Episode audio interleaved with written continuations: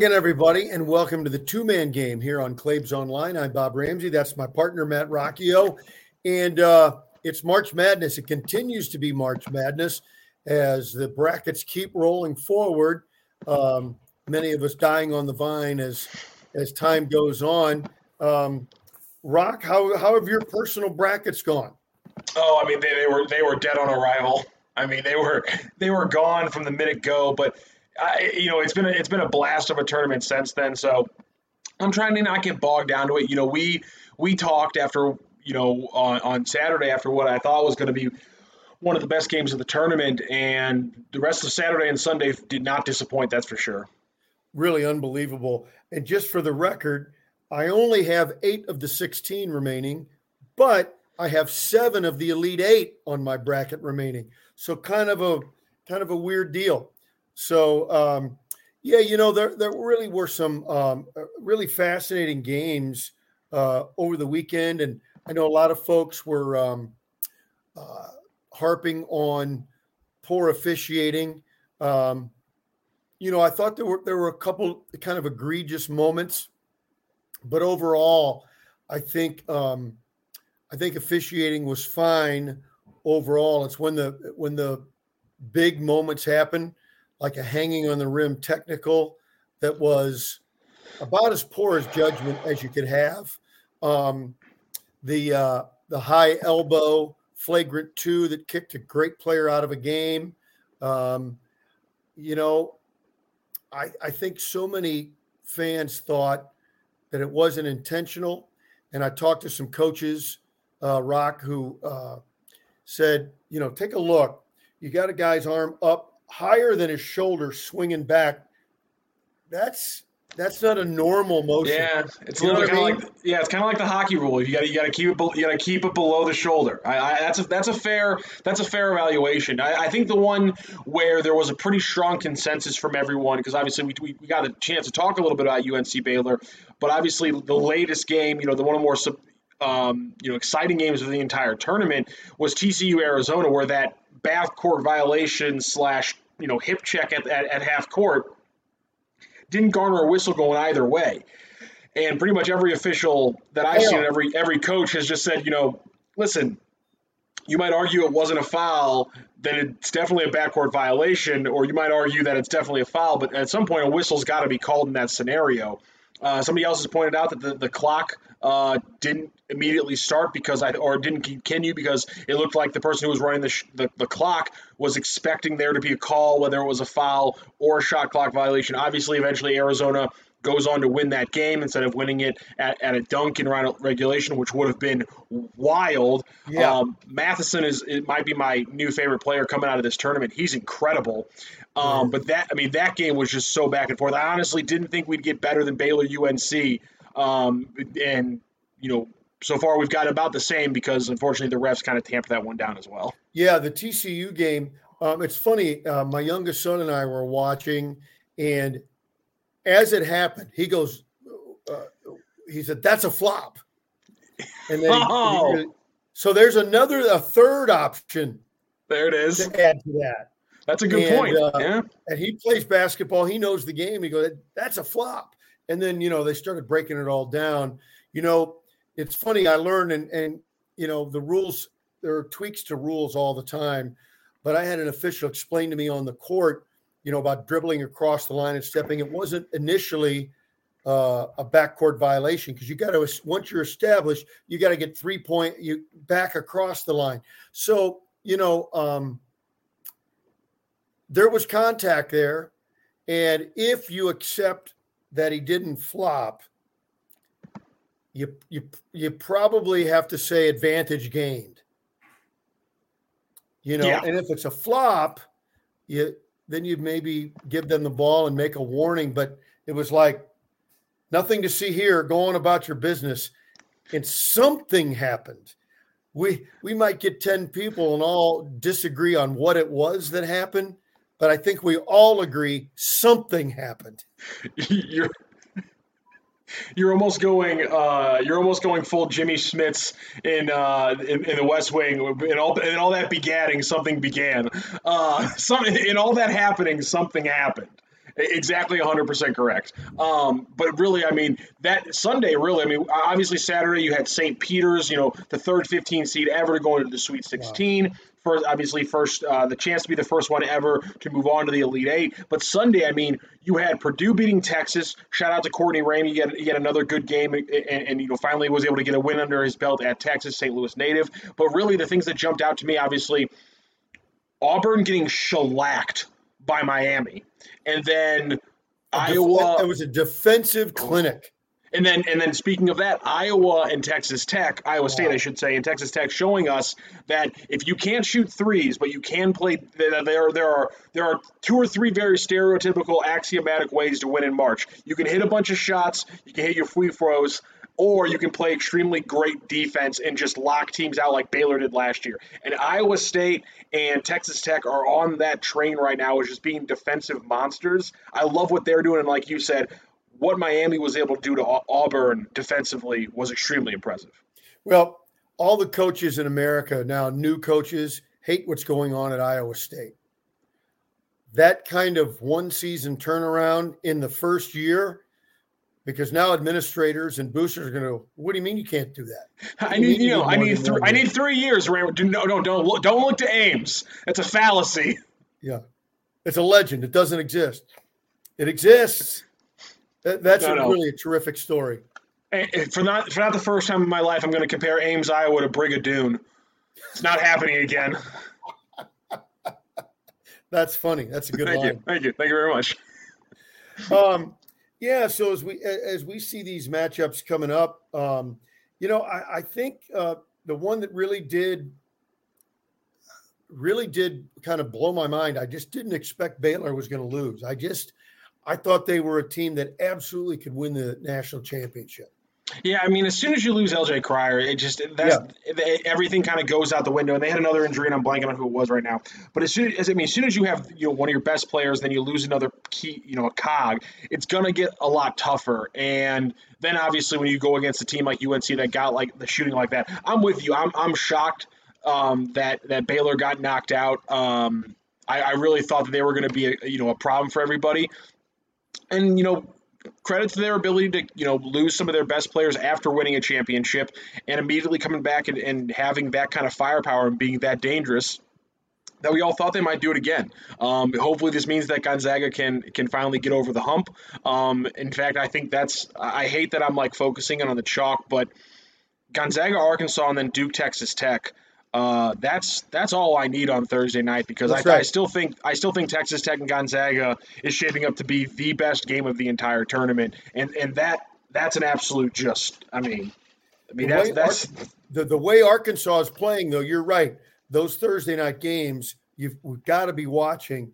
Man, I in fact, what I did, I did a little cheating for myself as I filled out my bracket. Little teeny tiny asterisks next to teams that I had losing at a given point, but really thought they could make a run. And Arkansas is one of those teams. Second half of the conference schedule, they might have been the best team in the country.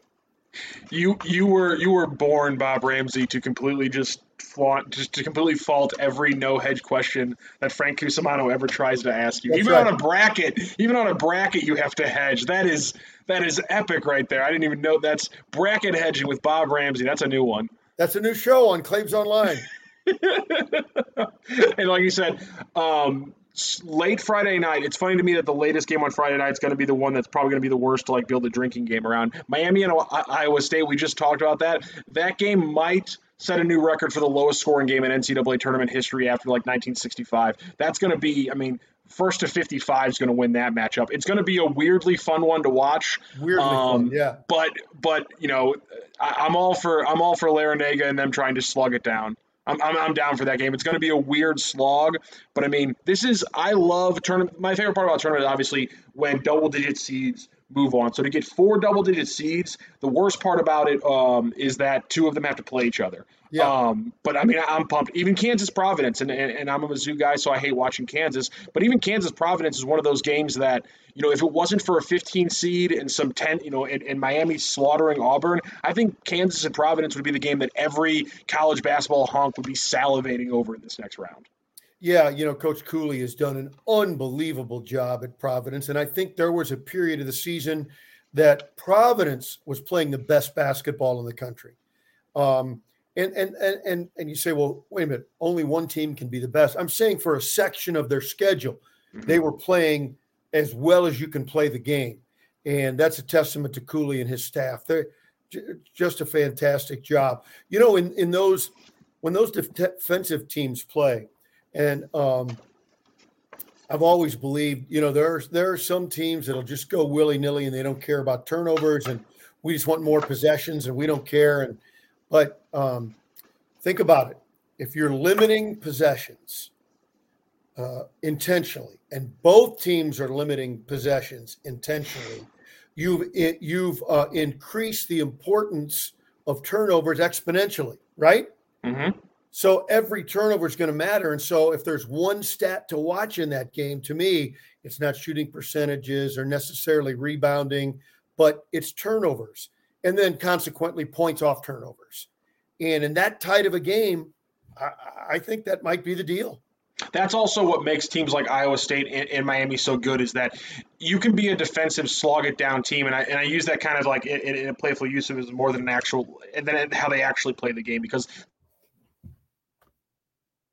the reason why Miami has they know how to turn on the Jets as soon as they get that turnover. When the hard defense gives them easy offense, they have no problem running around, flying around like they're a you know like a team that tries to score 80 points in those short little moments. And so that and that's what you saw against Auburn. Even with those athletes, you slow down Jabari Smith, you make it so that Jalen Williams just coming off the bench, you know, not, coming off the bench, but coming uh, uh, off the bench from an injury standpoint into the game and forcing him to lead the team because you got out there, you got hands in the passing lane, and then you just took the will away by got it get, getting out and running and finishing your shots at a high level. That was it was domination because it was great defense turning into great offense. And sometimes team kind of teams kind of lose that differentiation when, when you just talk about good defense. You know, when you talk about Auburn, uh, we in St. Louis saw them up close and personal in the non-conference season in in December, I believe it was, and uh, the fact that the pick and roll basically was just taken away from them, which I don't care what level you are. I don't know if you saw uh, Kenny and Clark Kellogg and those guys showing the pick and roll and how to defend it during one of the half times. It was really good stuff. But anyway, um, even at the highest levels, you have to know how to defend it. But it's it's the oldest play in the book, and it still works when run right. Yet they took it away from Auburn, just took it from them. I was it boggled my mind that they that they just shut them down that way. And, and here's a great example because I, I think something we've talked about that I think people that kind of gets lost when we talk about defense and, and, you, you make the point about how much it is about effort and not it's not you know always about talent and people I think people think you're trying to minimize it but i think miami no. in against auburn is a great example of you have athletes and you have a good scheme but the effort aspect of the scheme is the difference between saying we hedge the screen this way, so we take away the so we take away both the the bounce pass on the roll and also their ability to use the screen to get into the paint. You you you write that up. That's a great scheme. You have the athletes who can do it. Now, is the effort in there to constantly play in, play out, possession and possession out, there to run them off those kind of plays? And that's what Miami showed. And so that's a great example of how talent matters coaching matters, yes. But if you don't have the effort to that level, then the little cracks are going to start to show, and good teams like Auburn are going to break you down. But Miami had every effort. I mean, they were sprinting to cover screens, they were sprinting. On, on switches, they were in it hundred percent. Because say what you will about Jim Larrañaga, he say what you will about him in his pass stops too. His teams play hard. Yeah, you know, I this is a, a gross overstatement. Um, and podcasting is an extension of all, all sports radio stylistically anyway.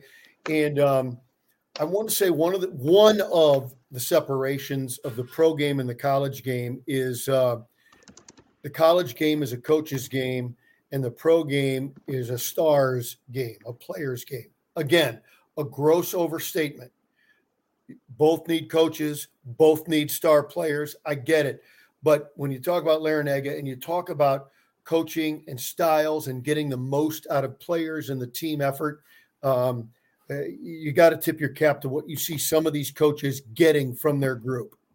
Absolutely, and, and we'll talk a little bit more about that uh, when we do our, our, our, later in the week show. Uh, so let's talk a little bit about the NBA because yes. I didn't watch a ton of it over the weekend, but I didn't have to because Monday just you know you know Monday christened me in a new week with an incredible slate, and this rest of the week, the, the way that their counter programming is, I don't know if they planned this, but these next two nights of NBA basketball are incredible, and Thursdays, eh, kind of kind of okay, which is fine because I'm going to be watching college basketball on Thursday anyway. So it's just been incredible this the scheduling right now. I, like I keep saying basketball heaven, but it, it, just keeps being true. March has just been the absolute best if you're a basketball fan. So what what has been happening in the league is I you know you know I'm, I'm looking at scores and, and looking at highlights and a few things out there head scratching and sometimes I can't figure out Miami, but they keep finding ways to win and when they lose, the other teams around them lose. It's uh we keep looking for some flip flops, but I think it's getting a little late for that. But what I am seeing in the East is that sort of uh, uh, eight through five seeing if, if a team can climb in that grouping. See, the big, the big thing that jumped out to me, and I think kind of the big story right now, obviously, from last night is LeBron dunking on Kevin Love, which was fun. LeBron going to 17 and 1 against the Cavaliers uh, in his yep. career, which is is cruel and unusual punishment, in my opinion. Ha- how does this happen? I don't know. Cleveland. Cleveland's got to win that game. Yeah, I mean, they I just have to. They have to. It, the, the, the Lakers are not good enough for you to be losing close games late. I mean, I know LeBron turned on the Jets because he because winning in winning in Cleveland, not just winning against Cleveland, winning in Cleveland is different for him. That's why he went so hard during the yeah. All Star game this year as well. And so it's different for him when he wins in Cleveland. And so yeah, he just turns on the Jets, and that's the problem. When you lose your best defensive player than Jarrett Allen, the Cavs just do not have that kind of experience to with, withstand a LeBron James, you know, torrential downpour like that. Um, so, so it wasn't that surprising. I kind of saw it coming when you thought about it, it being in Cleveland. The big one that was surprising though had to be the game you referred to which is Miami and Philadelphia, because Philadelphia did not have Joel Embiid and did not have James Harden, and Tyrese Maxey just took it all on his shoulders and went ham sauce. I mean, it was it was a one point game. They were up 107-106, and he hit a step a, a side step three over Tyler Herro. Next, uh, two possessions later, they're up by three now. He comes down there and hits a, I'll call it a 28 footer just pulls up and hits a 28 footer like it's nothing. The MVP is sitting on the bench. You're playing the best team in your conference pretty much at full health. Jimmy Butler is just under 30 points, yep. and Tyrese Maxey puts the Philadelphia 76ers on his shoulders and wins a game. That was unbelievable. He has taken a completely different step ever since James Harden show, or right before James Harden started showing up, kind of the two or three weeks beforehand, and he has not stopped. I love what Tyrese Maxey's able to do. I love that he just said, "Screw it." I don't care about Jimmy Butler. I don't care that the number one seed in the East. We're coming for it, and he just completely slaughters them, just like right in front of him. I mean, just like like I mean, just dressed the deer right there, like on the court in front of the in front of the Miami Heat. It was unbelievable, honestly. So can Maxey I'm not saying to do what he did last night, but can he, when the, those guys are back in the lineup, do you think he can be a solid third guy? I, I yeah, true? I think you you you you were the first one that said you know with this Maxey kid they might have a have a big three um, on, on, the podcast, and I think you were right then, and I think everything we've seen you know in the two or three weeks since that has proven absolutely, and I think last night was a little bit of a coming out party. He's kind of been there, but last night was you know kind of a, a regular season version of when Tatum uh, when Tatum dunked on LeBron in the playoff game. It was yeah. kind of like that. Where you know it's, it's the second year. It's a second year in the league. It's the number one uh, team in the East. Jimmy Butler's having a good game. Uh, Bam Adebayo's out there. You know, they're Tyler Herro. They're at full strength, but they're you know big three proverbially, if you will. Um, and, and you were able to step up and do that. I mean, that was that was huge. Uh, and he did in front of your home crowd as well, which I thought was big. So I, I love what Tyrese Maxey did. The game that I watched more of, uh, and, and you know, no, no big hot takes from. It's just Kevin Durant is is is an assassin, and when he gets it in his mindset that one, you've pissed him off or disrespected him, or you or you're not guarding him the way he believes he should be guarded, you're done. He's gonna rip your throat out, and he did it multiple times. I mean, he was literally pointing at Hassan Whiteside when they on a switch. Hassan Whiteside got switched out to him, and he was just like, okay, I'm immediately. He did one dribble, pulled up, hit the three, and then pointed at him. was just like, oh, what are you guys doing right now, putting this trash on me? Um, he the Kev version of Kevin Durant where he does not care at all, and by the way, and, and by that I mean he is cursing out fans courtside. Yeah. Well, a, a, Nets fan told him to, hey, we need to get you into this game. You need to take over. And he turned to the guy and told him to fuck off. Like, I mean, he just like the guy was rooting for him, saying, hey, we need you, Katie. This is this is the Nets game tonight. And he Shut was just like, get, get the hell out of here. I don't want to talk to you. He has a he has a complete fu mentality, and it's both on the court and off the court. And you give the greatest scorer, you know, naturally maybe of all time. And you know the Nets are going to be you know murderous when the when the playoffs get here. Are we seeing? And I'm not trying to cast aspersions on the league. Teams got to do what they think to get ready, but it almost seems like we're seeing light lineups trying to get guys as healthy as they can be for the playoffs. You think that's happening? I think what I think you're seeing a team that I think you're seeing a league that's been doing it all year because I mean even last night again I mean last night the Heat they were playing uh, they were playing pretty much 100 percent you know and, and, going against a team that they needed to win against yeah but that was without two of its best stars. So you think maybe you go a little lighter. They, they played him pretty full minutes. They played Duncan Robinson a little light. I think he only played like 18 minutes. Um, so that's a little light for him. But I mean, Herro still came off the bench and played 34. So I think there's some teams who are who are you know, playing it safe with a couple teams. We've been talking about the entire year. Yeah. I, I still don't think we've seen the Bucks uh, actually like uh, go 100% uh, for a full game yet this entire season, honestly. So I don't even know really what to take from them. But I think what you're seeing in the East is a, a bunch of young teams who understand because they have some veterans on their squad who understand you have to learn how to win in the NBA. No doubt. And that's and that's one thing that these tanking teams don't always comprehend is that you can't just bring a bunch of talent in together and throw them together and say, okay, now you got to go win because you're super talented. It usually doesn't work like that unless in a case of you know the Thunder, you draft three Hall of Famers. It, usually you're, you're getting a couple good All Stars and, and maybe one Hall of Famer, and those guys have to learn how to win. And so I think you're seeing it with the Cavaliers, we're seeing with the Bulls, even you know a little lesser point to the Heat. Um, yeah. You know, to some points with the Nets, with the people around Kevin Durant. I think with those teams, uh, it, it, Boston, I think, might be the best example of a team that's good and has talent, but is still learning how to win. And yeah. they're go they're playing deeper minutes than we really saw like the top teams in the West play for years when they really knew what they were, when they had their rosters, when the second half of the season was about getting those three 30 year olds that you signed for mid level extensions to shoot threes and block shots, getting them in the rotation to kind of get your scheme. But in the East, which is really what I'm watching the majority right now, I do see much of young squads trying to build in the last minute in a conservative fashion, but still yeah, they're they're it's coming up a little bit, but it's not as bad as it has been in previous years. That's kind of the fun of of, of a competitive, you know, parity filled league. Yeah, that the games matter enough, jockeying for position for postseason, with the with kind of the two levels, the play in and then the regular the the regular top six. Yeah, exactly.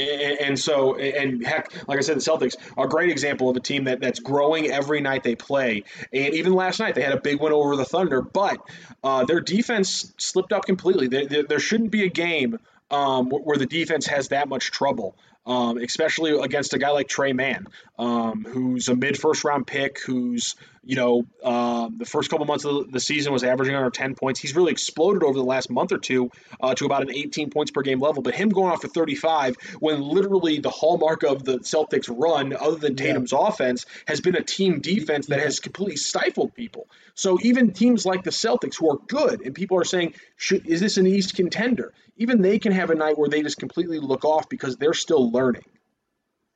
Yeah. So you mentioned games Tuesday and Wednesday. Um, hit me with the highlights. What I should be looking for tonight. Uh, you can't go wrong with this one. Chicago is in Milwaukee playing the Bucks. That's 7 p.m. tonight. Uh, here in a, about an hour and a half. Yeah. Um, so that, that right there again.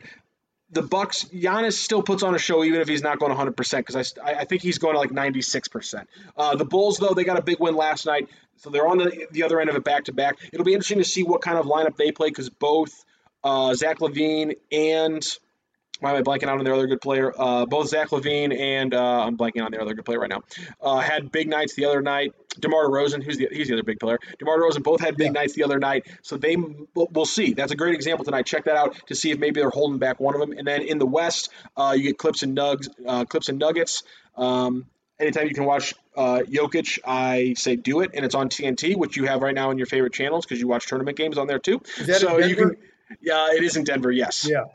Yeah, so so Clippers are in Denver, so uh, check that one out today. And then tomorrow night is the real fun matchup because a bunch of teams are crossing time zones. So you have the Jazz in Boston.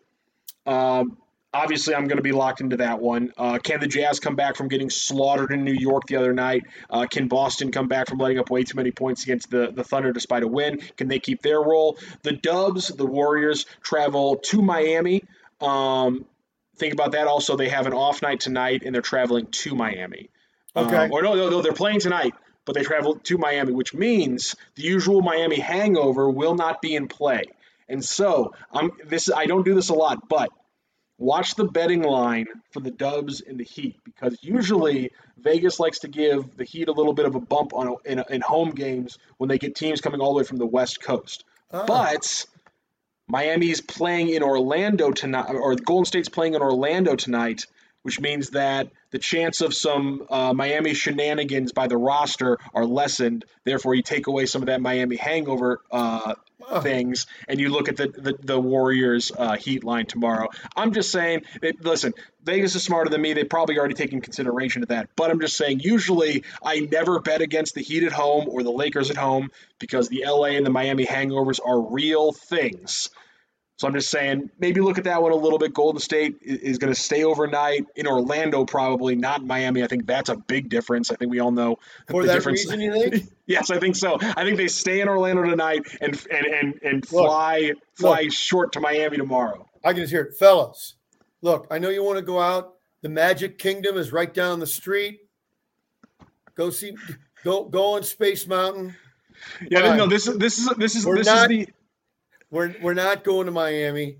We're we're not hitting we're not hitting the beach. This no. was the trip where you made everyone bring your, their wives so they could go to Disney World before today's game. World. And then all of a sudden, oh no, your wife's here. I guess we're going to stay in Orlando one extra night. We'll go to Miami tomorrow, guys. So, we're not going South Beach, boys. So maybe maybe the Dubs have a good game in Miami. Uh, Brooklyn plays uh, at Memphis, not necessarily a time a huge time zone shift, but nonetheless, East playing West. Uh, and that's going to be fascinating because we haven't talked a lot about the Warriors uh, or the Grizzlies as of late. They've cooled off a little bit. I'm hoping to change bit. that. We're, we're going to be hopefully talking to uh, Rob Fisher, our good uh, friend uh, about the Grizzlies here soon. Um, they've cooled off a little bit, and so that's actually going to be a perfect time to you know catch up on Ja Morant, who's still playing at a borderline MVP pace against yes. a pissed off Kevin Durant. And I'm making it easy for you because that's the game on ESPN tomorrow night. So a great Wednesday wow. slate taking you right into Thursday, obviously when we get back into the college basketball the NBA has just been it's it's been too good. You got Jayson Tatum lining up as a St. Louis kid. You got plenty to watch in the Memphis Grizzlies, Jazz, Celtics, Heat. It's what else can you ask for right now? Good. So when we we reconvene later in the week, we'll be talking about the Sweet 16 and uh, the fantastic league matchups that we'll have seen the next couple of nights. Rock, that's a good head start on what we need to be doing. Talk to you in a couple of days. Absolutely, Rammer. Can't wait. Matt Rocchio, Bob Ramsey, two man game right here on Claibs Online. St. Louis Acura is the only Acura dealer in the nation to win the Precision Team Award for 30 years. How do we do it? By making you, our customers, our number one priority. As others increase their fees and take advantage of limited inventory, we keep our prices low because we remain committed to becoming better than ever and treating you as we want to be treated. We want you coming back and sending your friends and family to a veteran owned, family based business you can trust. St. Louis Acura, better than ever for you.